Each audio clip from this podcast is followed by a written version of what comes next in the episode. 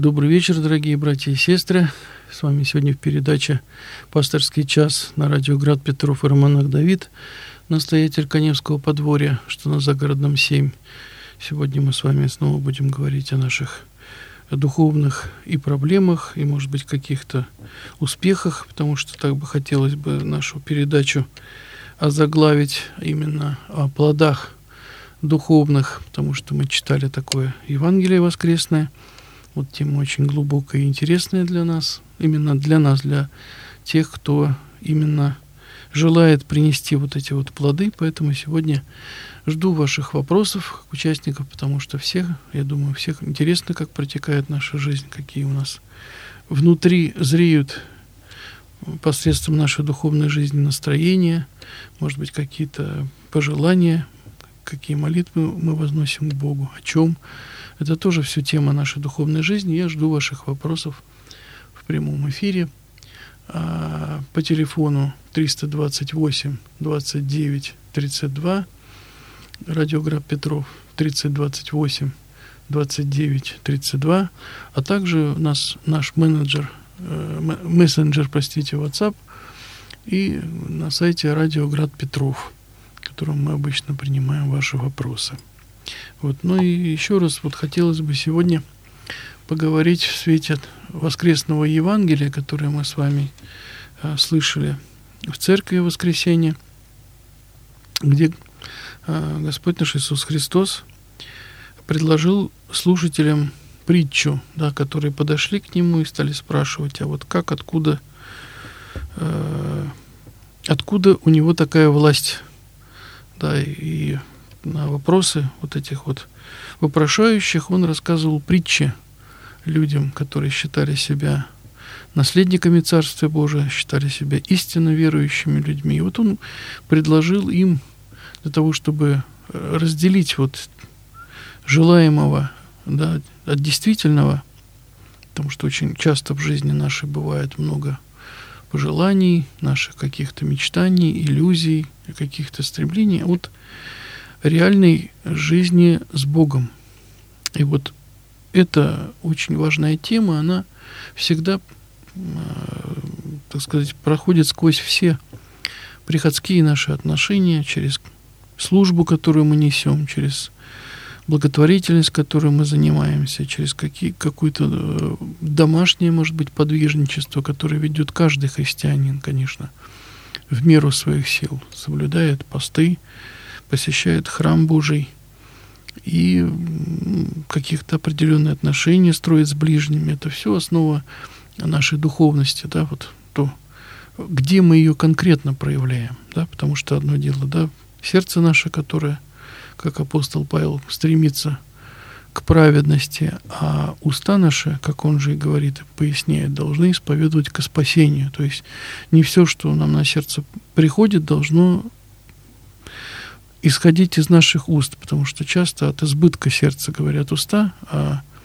вот, вот этот избыток, он как раз является, как, ну, как мне кажется, я вам предлагаю подумать на эту тему этими плодами, которые э, человек э, приносит от своего сердца. И вот плод это, конечно, результат какого-то процесса, процесса духовного, да, какого-то созревания внутреннего, да, личности определенной.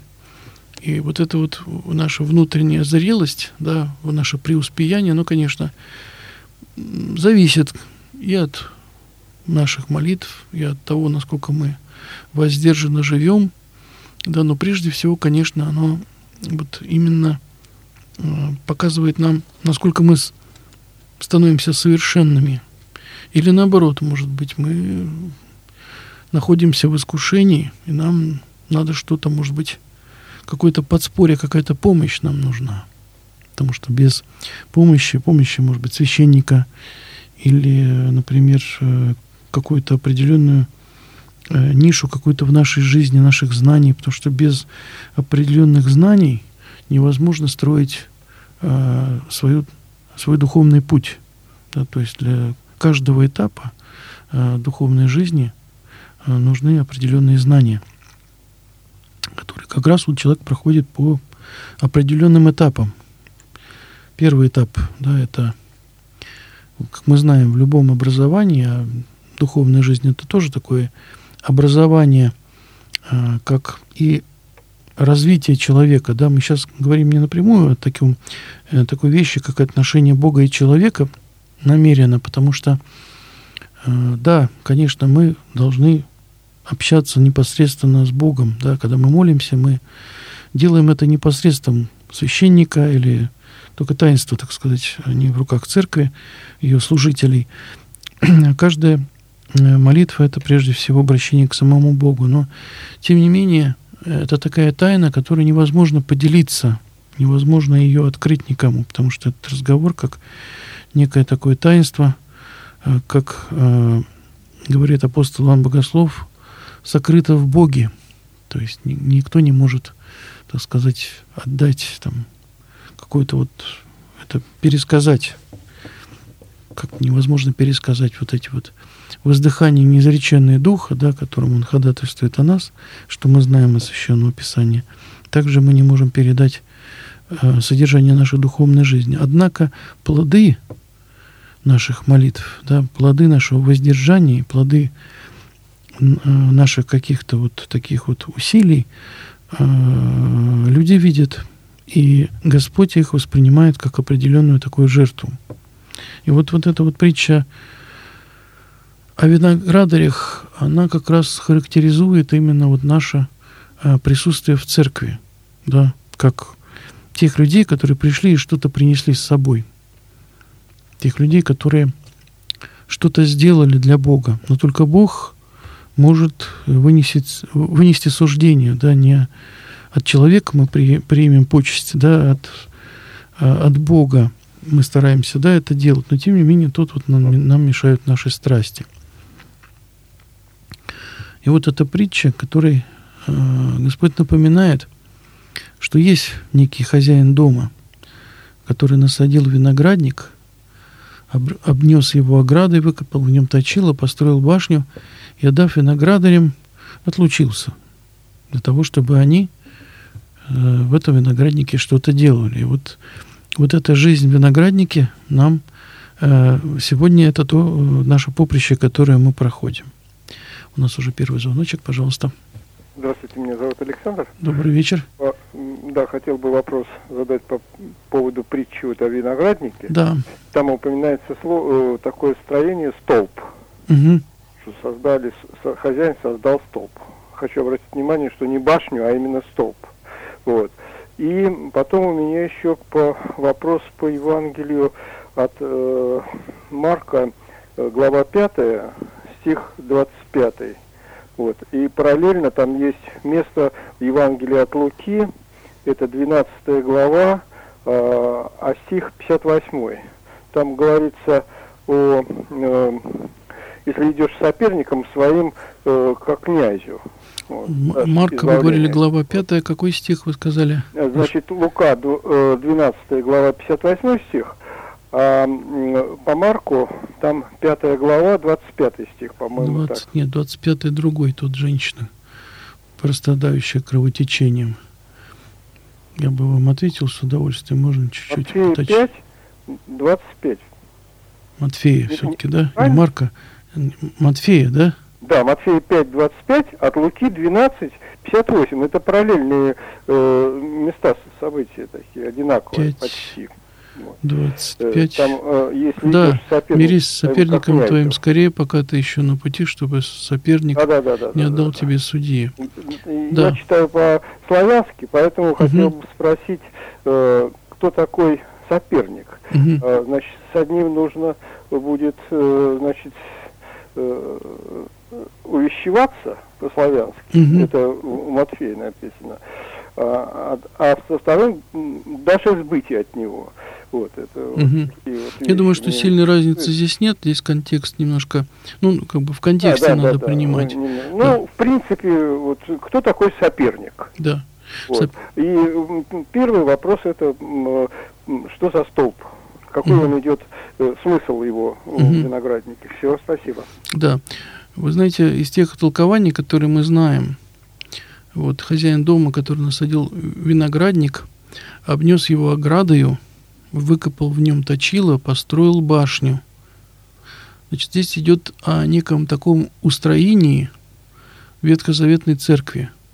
Я сейчас ссылаюсь на Феофилакта болгарского и на некоторых других толкователей. То есть имеется в виду ограда, это, конечно, церковная наверняка ограда, да, если говорить, то, что действительно очень много аллегорий, метафор, но здесь имеется в виду, ведь имелось э, в виду именно то, что Бог оставил для того, чтобы мы сохранили богопочитание. И вот этот виноградник, прежде всего, он был как тот райский сад, который был у Адама и Евы.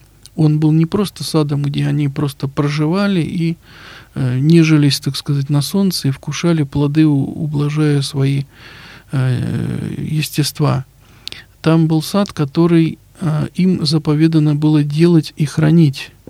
Те растения – которые там жили, те животные, которые да, населяли, да, возможно, хотя там, так сказать, об этом так косно сказано, они были признаны именно для того, чтобы э, Адам и Ева, они могли посредством этих э, плодов и животных что-то постигать и духовное, то есть вникая в суть их сотворения. Потому что вот любой даже естествоиспытатель, который глубоко познает природу э, созданного Творцом мира, ну, только прославляет Творца. Поэтому здесь в данном случае речь идет, конечно, о духовном устроении, конечно, церкви, да, потому что вот то, то, два, то два дерева, которые были в райском саду, почему я этот пример э, привел, они тоже были частью райского сада.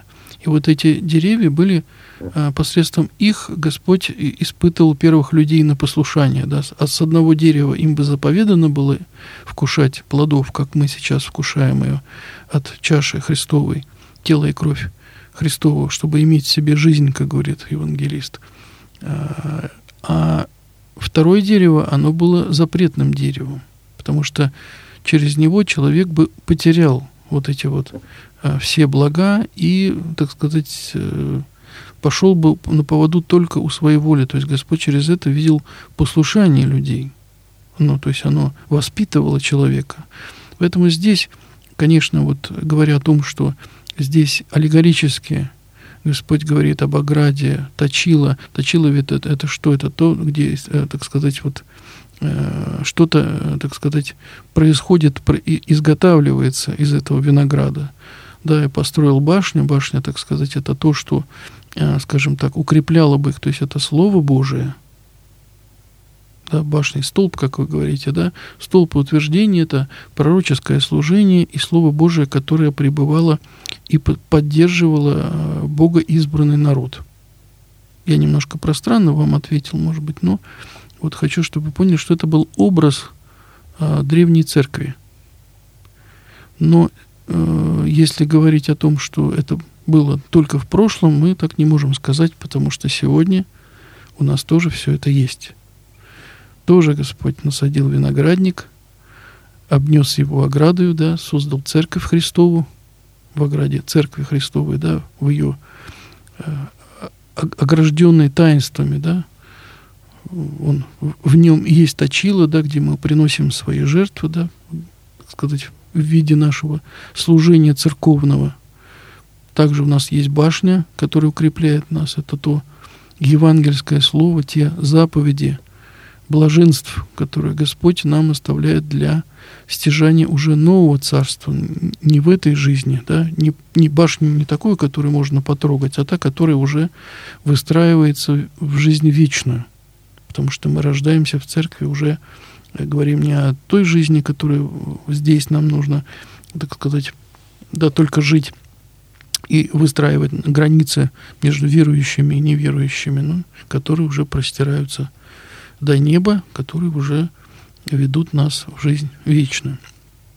Поэтому вот и здесь, конечно, почему я и говорю, что это очень глубокая притча, потому что в ней Господь говорит о том, что у человека в жизни есть все необходимое для того, чтобы не только жить благополучно – да, вот здесь говорит о винограде, да, виноградари в этой притче, они выступают в роли таких людей, которые думают только материально.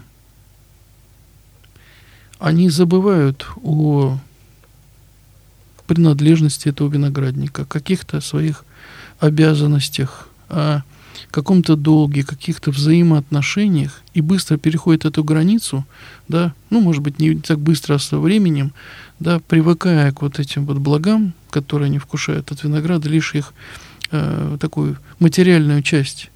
И, и, естественно, человек, прилепляясь к материальной части, всегда имеет риск потерять духовную составляющую, так как вот в притче о блудном сыне. Ведь сын подходит к отцу еще до его смерти, говорит ему, отдай мне мое наследство. Это величайшая дерзость, что, что пришли бы дети к родителям и сказали, знаете, что надоели вы нам, хотим уже жить жизнью, но даже не, не просто жизнью взрослой, а э, той жизнью, что когда ты мне как родитель, как семья, ты мне не нужен.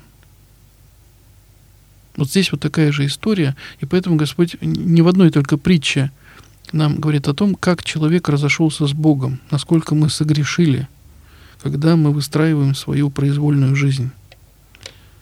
Мы э, ведем себя морально, не наблюдая, я уже не говорю не благодаря, а просто не наблюдая хозяина того дома, в котором мы с вами мним быть хозяевами.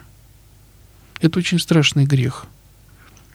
И Господь, как милостивый Отец в той притче, Он ждет, когда человек действительно вот наконец раскается и, имея вот это время, да, пока еще виноградник в наших руках – да, мы говорим о нас сегодня, о тех, кто этот виноградник принял, войдя святым крещением в Церковь Христову. И мы, конечно же, не должны, так сказать, сегодня э, оговариваться, да, когда нам надо идти в храм, например, в воскресенье, на литургию, чтобы все вместе встретиться и причаститься телу и крови Христовой, чтобы иметь себе жизнь жизнь вечную, потому что Господь говорит такие слова, что если не будете есть тело и пить крови моей, не будете иметь в себе жизни. Апостолы тогда не понимали этих слов, они думали, что он что говорит, что это безумие какое-то, как можно есть плоть человеческую, да, и пить кровь. Это же ну, это людоедство, это невозможно понять. А он говорил вот храме тела своего, то есть он говорил отчасти, то есть потому что э, та Евхаристия, которая была совершена, да, посредством под видом хлеба и вина, да, он приобщил их своему царствию, приобщил их своему обществу, обществу Бога. Мы все стали Божьи посредством этого. То есть мы подтверждаем каждый раз тем, что мы Божьи, тем, что мы причащаемся – без этого мы никакого отношения, каким бы мы умными не были, какими бы духовными бы мы себя не считали, не считали себя сильными, но без Бога мы духовную жизнь вести не можем. Нас звоночек, пожалуйста. Алло, здравствуйте, батюшка. Добрый вечер. А вы не подскажете, вот, э, что может церковь сказать и вот по поводу испытаний? То есть они не, не нужны. Вот, допустим, притча Евангелия сказано – что отец не подаст э, ну, то есть вместо воды. И если в властях и воинствах э, церковь вот настолько защищает, а если вот э, где-то вот лежит чужой наговор там, либо, а человеку не надо, вот совершенно не надо немощь, там какие-то беды, страдания, там испытания. Вот напрочь просто. А что вот может церковь сказать по этому?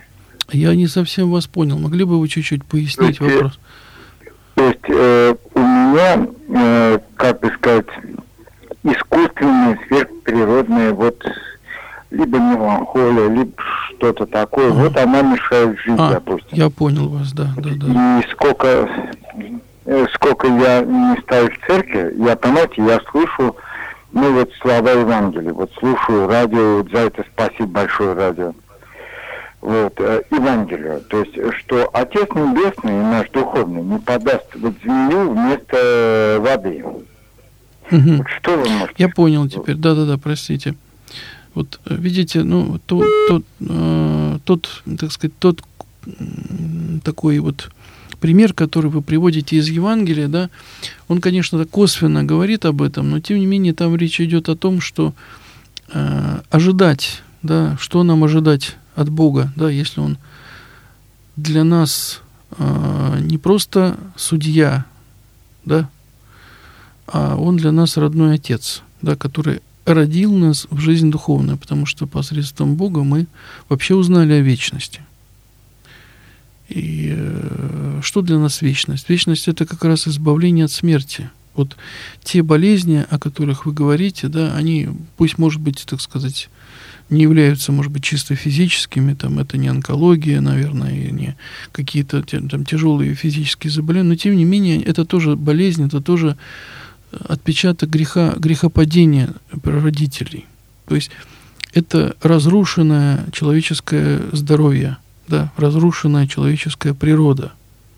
Ведь э, душа тоже, она соединена тесно с телом, как и наш дух, да, мы вот трехсоставны. И немощь одного из каких-то вот этих частей, она ощущается всем организмом. Поэтому, когда человек духовно, может быть, э, падает, он это ощущает и физически. Об этом, наверное, знают все. Когда мы с кем-то поссорились, нам тоже плохо.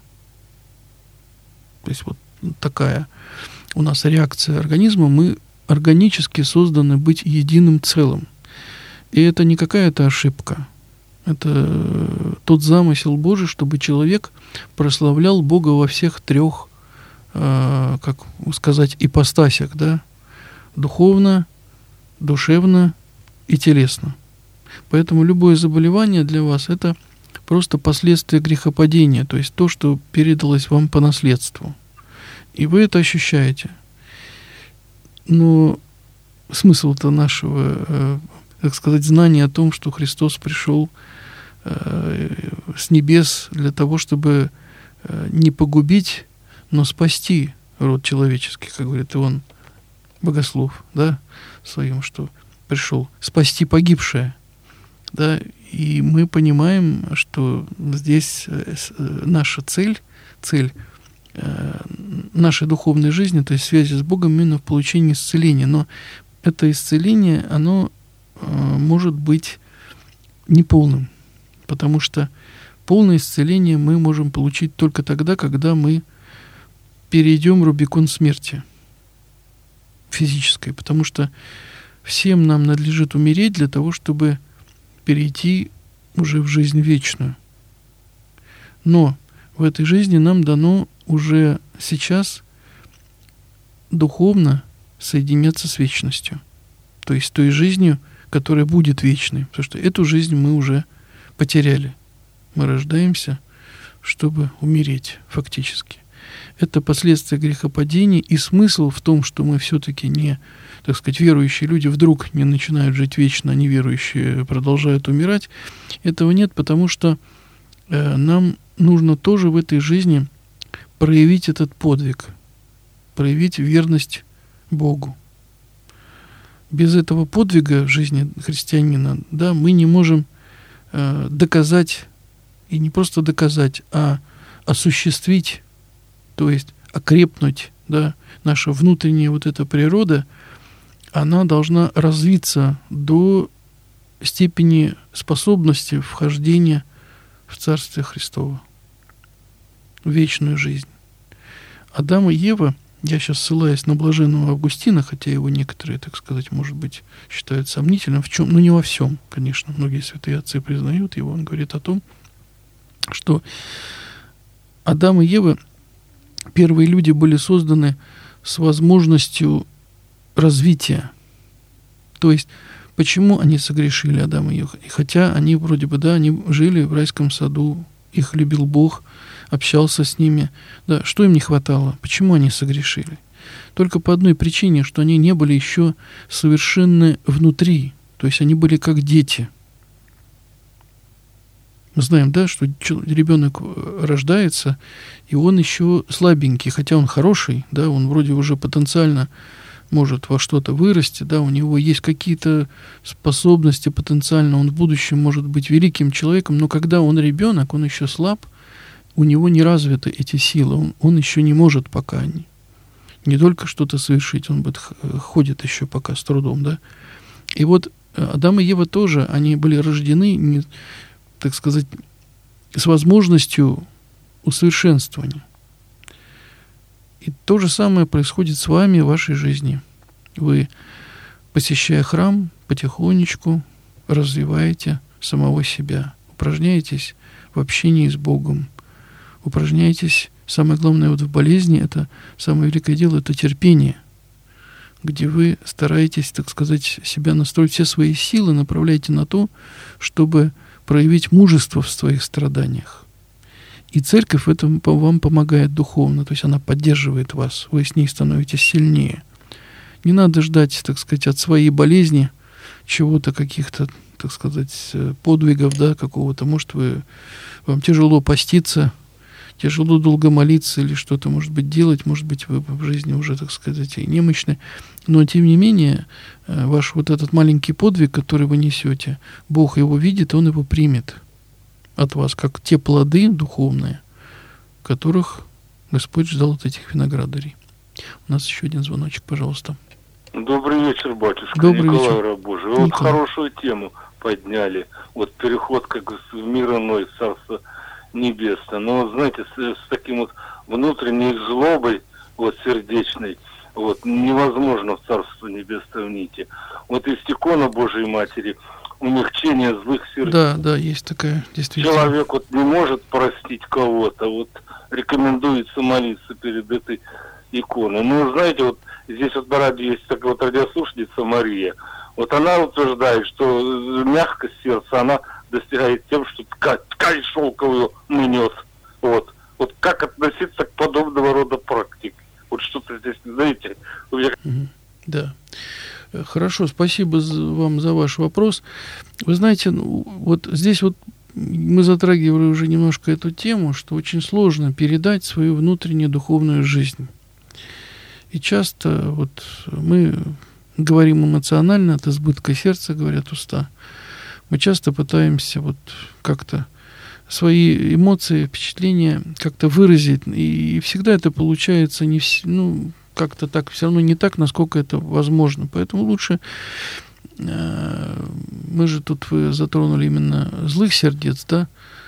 Злые сердца – это те люди, которые, как вот предыдущий вот радиослушатель, он тоже затронул очень важную для нас тему по поводу соперника. Я, к сожалению, не успел ответить, но сейчас э, постараюсь, так сказать, сказать.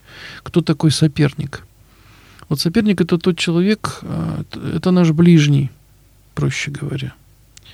В процессе жизни, да, Господь нас в одном винограднике собрал, мы все виноградари, да, и вдруг у нас происходит какой-то, ну, допустим, дьявол не дремлет, ищет, как лев, рыкая, ищет, кого поглотить, да, говорит апостол Петр в своем послании соборном. И мы понимаем, что вот между нами не может быть не быть искушений. Какие-то ссоры, какие-то недопонимания, недоразумения могут быть. И из-за этого иногда люди вот подвергаются искушению э, озлобиться друг на друга. Возникают конфликты. Конфликты возникают и в том числе и на материальной почве. Это самые болезненные конфликты. Вот. Либо человек, так сказать, на, находится кто-то в страстях, в своем искушении, вот, пытается, так сказать, все переделать, переиначить. Вот, э, самость вырывается в том числе. Тоже это причина вот этих конфликтов. Это тоже искушение, но просто искушение внутреннего человека. Да, мы, когда мы говорим об общественных язвах, таких там, да, как коррупция, воровство, э, какая-то вот эта вот гордость житейская, да, то, что было, есть и будет в нашем мире, никуда мы от этого не денемся. Это ведь не какие-то общественные, там, например, как какие-то заболевания, да, как ковид приходил, потом ушел. Вот, э, это и мы являемся носителями вот этих заболеваний. Человек, э, если он не, как сказать, все время поддерживает вот эту вот обиду, он, естественно, приходит в состояние агрессии, потому что гнев это такая сила, я ссылаюсь сейчас на святых отцов, что это сила человека, которое раздражительное, которое реагирует на какое-то безобразие. То есть мы гневаемся, когда мы видим, что что-то плохо, что-то не так, что-то неблагочестиво. Но проблема не всегда бывает вне нас, в нашем ближнем, да, а проблема часто бывает внутри нас. Господь нас призывает к прощению, да, блажены милостивые, ибо они помилованы будут. Почему так? Почему надо прощать? Господь призывает нас к всепрощению? Нет.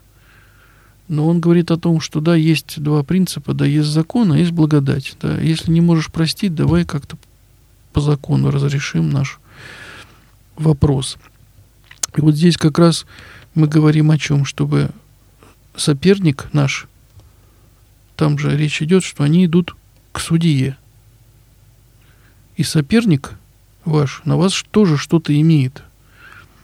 И лучше, лучше с этим соперником договориться, разрешить конфликт досудебным образом. Потому что, скорее всего, вы оба виноваты, потому что Господь не как судья будет рассуждать. Здесь есть закон определенный, да, в наших взаимоотношениях. Господь видит наши внутренние дела, да. Бывает, что с одной стороны человек э, сделал какую-то вещь нехорошую, а второй не хочет его простить, он тоже не прав. И поэтому Господь и говорит, что ты, когда идешь сопернику своему, думай лучше, как примириться, а не как его наказать. Потому что мне отмещение я с вас дам, Господь говорит о том, что если человек вот такой и поступает он вот так вот, то Бог его в жизни, конечно, накажет, если он не покается.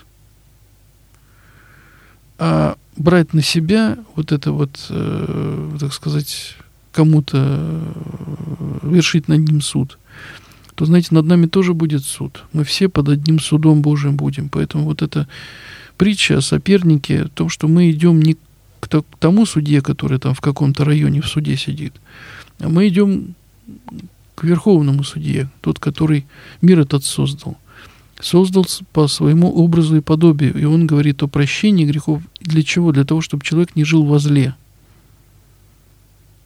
закон предусматривает э, бесстрастность каких-то решений. Бесстрастность. Посредством чего мы можем успокоиться все, да, что Господь вот вынес суд, да, или какой-то там есть судебное решение, оно регулирует вот эти вот человеческие страсти, не дает им разыграться. Да, а здесь мы говорим о том, что Господь, в, в, особенно вот это в Евангелии от Матфея, да, то, что мы знаем, учение о Царстве Божьем, о блаженствах, вот, и горе вам, девять раз он там произносит, кому? Тем людям, которые внутренне не хотят меняться, которые внешне, так сказать, на внешне обращают внимание, стараются, так сказать, все правильно сделать в этой жизни, а о душе своей не родят. Он говорит, что не тот согрешил с женщиной, который с ней согрешил прямым образом, а даже если ты смотришь с вожделением, ты уже согрешил.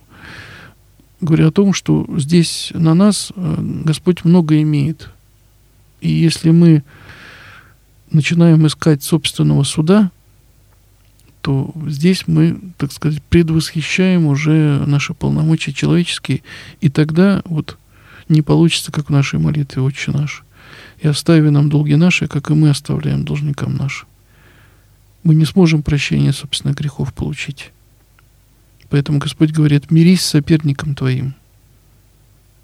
Хоть он и соперник твой, ну, явись на вот это, на суд, да, на, котором, на который вы, конечно, пойдете, но в этом суде вы должны выглядеть как тот человек, который искренне хочет избежать конфликта а не тот человек, который жалуется на другого там и пытается его засадить в тюрьму там или что-то еще с ним сделать. Понимаете? Чтобы судья решал, а не вы.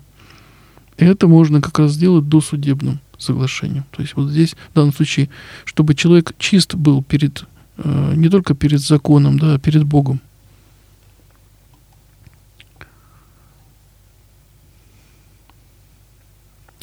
Пишет э, из Санкт-Петербурга нам э, просто пояснить ситуацию, что э, у матери сын взрослый не носит крестик. Крестили внучку, и она отдала крест своего сына, чтобы родители, так сказать, излишне, может быть, не тратились. Э, нужно ли покупать ребенку новый крест? Вы знаете, крест ведь это не собственность одного человека. Все-таки мы говорим уже о символах. Символы вещи нематериальные. И поэтому часто кресты переходят по наследству. Фамильные кресты, они особо дороги, наверное, семье и тем, кто их носит. Поэтому пусть ребенок носит крест, вот, а родитель, ну, когда-нибудь, может быть, ему, возможно, будет стыдно, когда он это увидит и это поймет, что ребенку, ребенка воспитывают в более совершенном состоянии, нежели родителя. Да, я не буду, не хочу обижать родителей. я просто скажу, что вот, так, что все-таки сын-то крещеный лучше, чем не крещеный, да? Так, если. Хотя это тоже зависит от воспитания. Там, наверное, скорее всего, бабушки будут этим заниматься, конечно, раз взрослые не носят. Ну и такое в жизни бывает. У нас тоже много, многих крестили, кто вот старше 90-х, вот они все были крещены так в залог будущих благ. Тогда было нельзя, тогда было опасно, но бабушки все равно это делали, потому что хотели, чтобы дети были все-таки крещенные. Поэтому пусть носят. У нас еще один звоночек, пожалуйста. Алло. Добрый вечер. Добрый вечер, дорогой отец Давид. Здравствуйте. Я Здравствуйте, Василий. Вчера Божий Василий. Здравствуйте, Ко всем болезням я еще и простудился. Просьба, помолитесь, пожалуйста. Сын Михаил болен, и я. Да. Значит, по Божьей милости, в субботу я был на Ржевском полигоне. Да. Участвовал в богослужении. Да, да, да. Было 22 священника, Да. 3 или 4 диакона. Ну, в общем, все священнослужители и церковнослужители, 35 человек и 65 прихожан из разных храмов. Вот. И я там оставил свою куртку. Если, может быть, кто-то был там, курточка красивая, я на ней присел, потому что устал, как болящий. Мгм. Вот. Можно сообщить свой телефон, мало ли кто позвонит. Давайте, я не, не Да. могу обещать, что выясню. Дело в том, что это не храм, а полигон все-таки. Да. 921 да. 911 Мгм. 44 63. 63. Угу. Да, 8 921 911 44 63.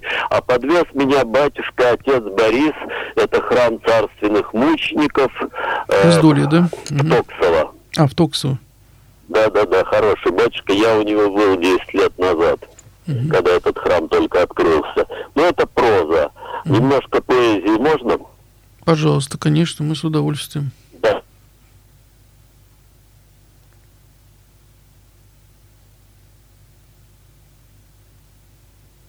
Алло? Там что-то со связью, наверное, у него. Нет? А, вы хотели подготовиться.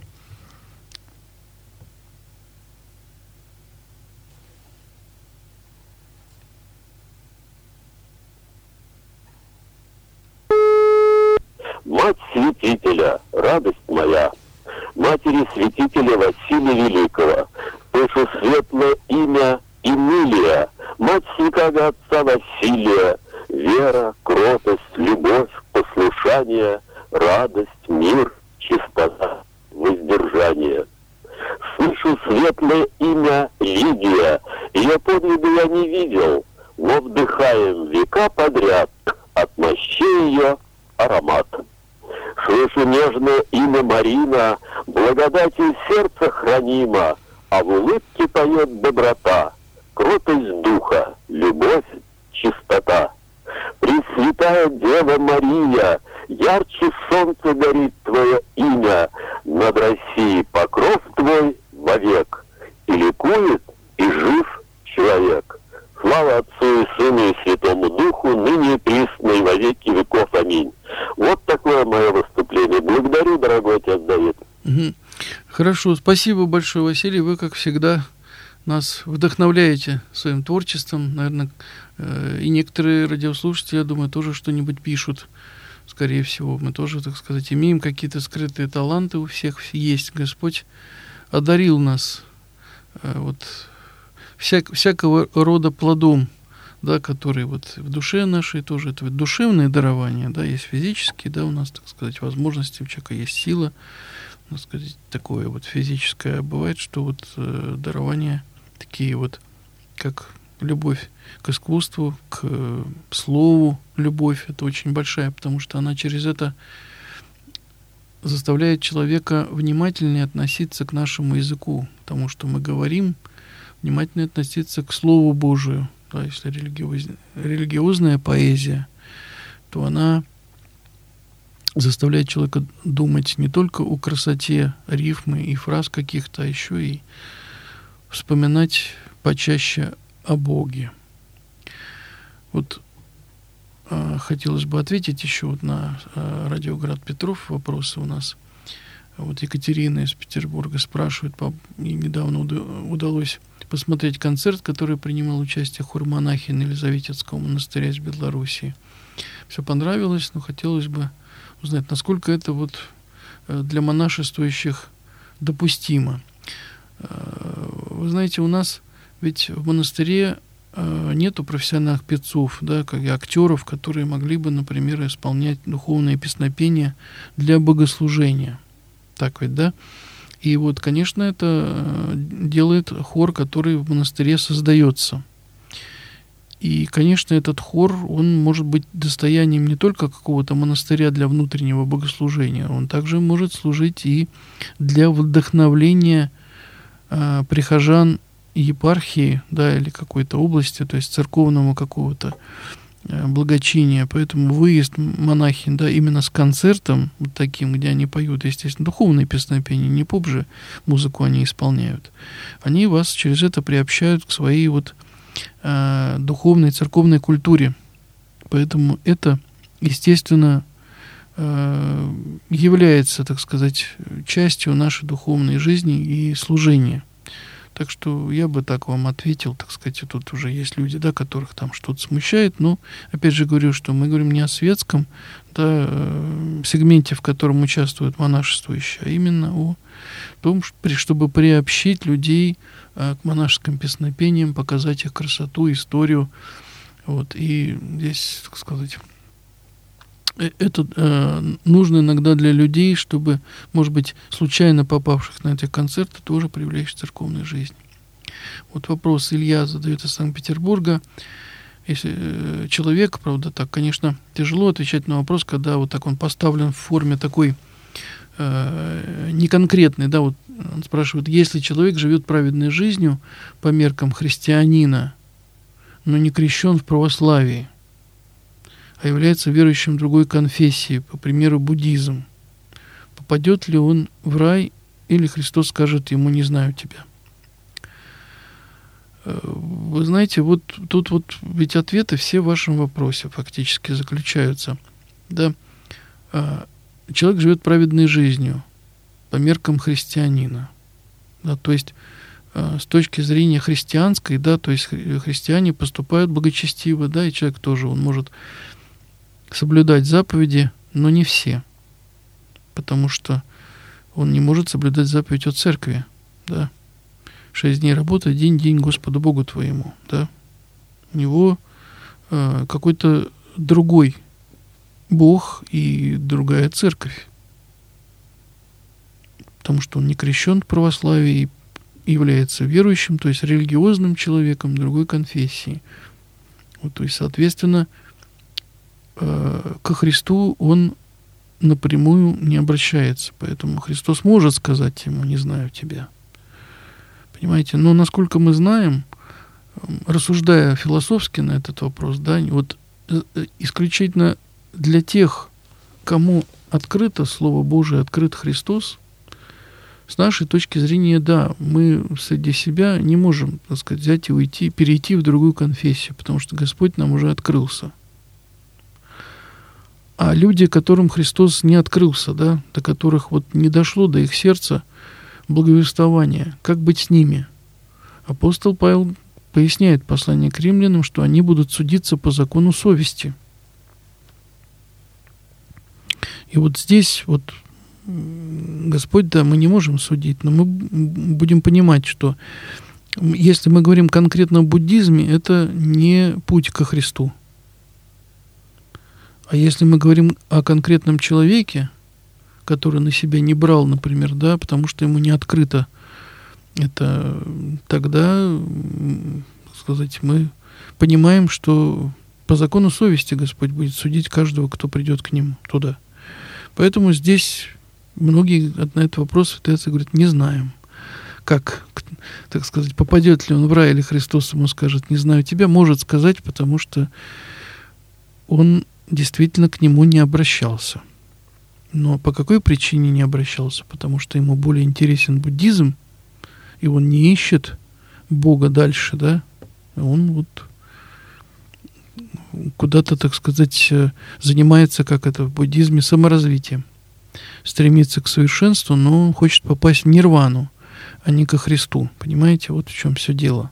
Поэтому суд Божий я на себя не буду брать, вот, но Слово Божие нам четко поясняет, да, что если есть Царствие Божие, Царствие Христово, то попадут туда те, кто к нему шел. Да, а суд Божий, да, он уже будет определять дальнейшее. Вот дальнейшее мы, может быть, знаем еще. Сказать, суд Божий не можем превосходить. Так что так бы сказал вам. Вот у нас еще один звоночек, пожалуйста. Здравствуйте. Здравствуйте. Отец Давид. Любовь меня зовут. Здравствуйте. Ну вот мы все прекрасно понимаем, что надо мириться, все это понятно. А, идти там к человеку, выяснить, да, что-то. А если человек не хочет этого, да. вот, и может сказать, например, что ты со мной выясняешься? Ну, предположим, даже если и соседка. Угу. Понимаете, есть люди строят из себя каких-то обиженных, Да. э, даже ничего такого особенно не делаешь плохого, Мгм. а вот люди так, им, им или нравится так вот в таком духе жить. Да, бывает То есть- страсти живут. Можно еще вопрос? Знаете, Да, конечно. это вот один вопрос. Второй Да. вопрос, даже не вопрос. У меня сосед молодой, у нас общий коридор, он когда-то снял крест, и я как-то, у нас на общем подоконнике стоят цветы, я поливала и нашла крестик. Я Мгм. говорю, это твой крестик, а ему 28 лет. Мгм. Он говорит, да, это мой. Вот, я говорю, зачем ты это сделал? Ну, в общем, он его... Я говорю, так ты же снял крест, это ты ближе уже, ну вот, к другой силе. А он, может быть, понимаете, так неприятно. А потом тут недавно, что он мне заявил. Вы знаете, а я, ну, я уже, мне 70, я возрастная уже. Он говорит мне, вы, а вы в секте? Вот так вот мне тут. Мне такие глаза на лоб, я хожу в церковь, у меня рядом церковь. А я говорю, откуда ты взял-то? Мгм. А вот я думаю, молодежь начитается где-то чего-то. Ну, он говорит, типа, и в церкви тоже разные. А к вам вот люди приходят. Я говорю, ко мне приходят уже мои приятельницы. Что-то сделать приходят люди, да, потому что помощь нужна. Мгм. У него что за молоде... у молодежи в головах? Или вот начитаются они про это, про секты какие-то. Ну, я сейчас слышала, да, вот и по Спасу тут говорили, что много даже в православии, много сект, се- сектантов каких-то. Вот, и знаете, людям иногда не скажи ничего там. Одна женщина говорит, слушать не хочу, не про болезни там, иногда, знаете, вот иногда хочется что-то сказать там. Мгм. Вот, а она, не хочу брать на себя. И я, знаете, я вот смотрю на людей, какие-то суеверия, что-то, что у людей, люди отдаляются друг от друга, нет, чтобы посочувствовать там или что-то сказать. Ну вот примерно в таком плане все. Мгм. Вот. Понимаете? как- Да. Спасибо большое. Конечно. Ну, вы подняли сразу там несколько проблем таких серьезных в нашей жизни. Вот смотрите, с одной стороны, люди взрослые, которые уже, так сказать, может быть, в своих каких-то таких вот страстях, настроениях, да, как мы можем говорить, да, каких-то внутренних, они уже вот, ну, закоснели. И человек не готов к отношениям, да, замкнулся в своей жизни – не хочет слушать о, о чьих-то бедах, проблемах. Это, конечно, свойство скорее не силы, а слабости. И вот э, если поднять ту тему, о которой мы говорили по поводу прощения, да, я хотел бы все-таки напомнить, что по возможности, то есть это от вас зависит, чтобы у вас в сердце не было злобы. За другого человека мы не можем ответить. Он может остаться соперником – Вот, но тогда весь гнев обрушится на него. Понимаете? То есть, почему мы говорим о справедливости суда Божия? Потому что он будет смотреть на человека. Он со злобой пришел, он с обидой пришел. Или он сделал все возможное, чтобы э, водворился мир, но, может быть, не смог, потому что не только от него это зависит. Поэтому здесь э, речь идет, конечно, только о вас. Лишь бы у вас бы не было этих э, обид, ссор, чтобы от вас они не исходили. А добиться любви от человека очень сложно. И я думаю, что, как говорится, следует, как говорил апостол Блажение, давать, нежели получать. То есть мы не можем рассчитывать на любовь от других. Мы должны ее либо заслужить, либо пребывать в такой любви, быть смиренными, чтобы, так сказать, не ожидать ее от других, этой любви. Ведь невозможно потребовать от человека любовь. Другое дело, что все-таки вы человек уже довольно пожилой, да, и, конечно, им следовало бы оказать вам какое-то попечение, если вы, конечно, так сказать, их не, не отталкиваете, например, из, там, с чрезмерными жалобами или, может быть, какими-то, так сказать, ну, бывает, что люди, так сказать, докучают друг другу излишне, не проявляют терпения, потому что приятнее, конечно, помогать человеку, который проявляет терпение в своих немощах, не жалуется, да, и, и все люди, ну, ну, бывает, проявляют, да, помогают. Вот поэтому тут в данном случае вопрос, вы понимаете, что это для вас это искушение – испытания, да, а для них это, в общем-то, к сожалению, нормальная жизнь. А по поводу парня, ну вот вы говорите, да, люди действительно стали другими, но стали в том плане, что с соседкой можно уже не обязательно разговаривать, а вот с парнем нужно разговаривать, потому что он это говорит, потому что он видит что-то незнакомое, это вызывает в нем какую-то тревогу, ну или просто реакцию. И пока он ничего не узнает, он так и будет реагировать. Да? Может, его крестили, но не просветили, не объяснили. Такое бывает. Ему надо помочь. Подарите ему какую-нибудь маленькую книжечку на интересующую его тему. Ну, чем это он интересуется? Бабочками, может, или техникой там, да? Придите в лавку и скажите, мне нужно книжку для просвещения там человека, который вот техникой занимается и так далее. У нас же много тем, которые связаны с, с духовной жизнью. И он через подобное себе э, узнает что-то и о церкви. И, естественно, так сказать, заполнив этот пробел в знаниях, он будет уже друг, по-другому, да, а, а вам он будет бесконечно благодарен, потому что вы его наставили. Только это нужно делать деликатно и, так сказать, уместно. А уместно это когда мы говорим с человеком на том языке, на котором он разговаривает. У каждого человека есть наклонности определенные, да, хорошие наклонности, природные. Э, используя который мы можем найти контакт быстрее. Вот. У нас звоночек еще один, пожалуйста. Здравствуйте, отец Давид, раб Божий Анатолий. Анатолий, добрый вечер. Два вопроса. Первое такое. Вот я, допустим, стал монахом, монастыре, ну, мне говорят, что вот ты уже можешь стать там диаконом там или иеромонахом, а мне вот не хочется, допустим, э, я буду как бы отказываться. Значит, mm-hmm. я буду против воли Божией, это мой грех будет. Нет. Э, что я отказываюсь. Нет, не будет, конечно. Не будет, да? То да. есть... Каждый человек развивает то, что у него есть. Есть и хорошие монахи. Вот Паисий Святогорец, он не был священником ведь? Понятно. Святой, прославленный, второй, да. Второй вопрос. А, значит, допустим, я ходил сегодня по, по дворям, монастырям, хотел заказать муниципальный псалтирь. И вот только в Ивановском на 40 дней мог заказать.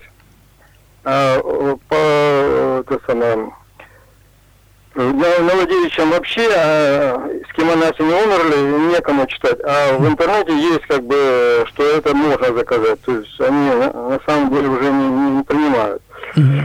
И вот на Валааме там за год только можно заказать две с половиной тысячи. У меня всего на, э, на, на, жизнь, на жизнь осталось две с половиной тысячи. Угу. Вот. И а зачем вам? Не знаю, зачем? Где. Да. звонила, а там да. не знают, у Алки нет телефона, а там да. дежурный не знает. Конечно, конечно да, да, мы поняли, да. Просто вы, вы не да, ну, не, не знаю, да. как найти, вот, где мне можно заказать. Я вообще ну, э, все через интернет или идти в метрополию, там выяснять. Спасибо. Да, выяснить, конечно, можно найти, э, Анатолий. Просто вот э, другой вопрос, что, знаете, как говорят, э, по грехам нам то или другое в жизни. Бывает, что вот зачем нам неусыпаемый псалтырь? Это ведь не услуга, да?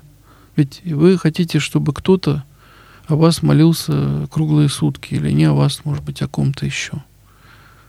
А почему такое? Вот вы же понимаете, что вы ищете, так сказать, людей, э, так сказать, хотите воспользоваться чьими-то молитвенными трудами. А для чего вам это? Вот вы бы как-то вот просуждали бы на эту тему, это во-первых. Вот.